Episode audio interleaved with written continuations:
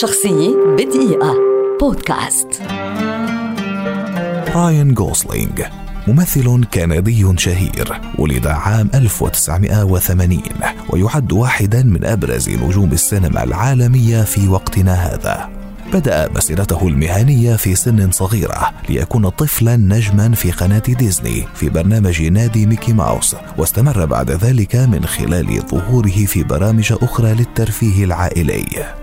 لعب أول بطولة له في فيلم The Believer عام 2001 وتابع بأدوار البطولة في العديد من الأفلام المستقلة لكنه اكتسب شهرة واسعة عام 2004 بدوره الرئيسي في الفيلم الرومانسي الناجح The Notebook ترشح إثر دوره في فيلم Half Nelson لجائزة الأوسكار لأفضل ممثل ومثل بعدها دور شخص وحيد غير كفؤ اجتماعيا في فيلم عام 2007 بعنوان Lars and the Real Girl. بعد توقف دام ثلاث سنوات استأنف التمثيل في فيلم Blue Valentine وشارك في بطولة ثلاثة أفلام رئيسية عام 2011 منها Crazy Stupid Love و Drive اللذان حققا نجاحا كبيرا.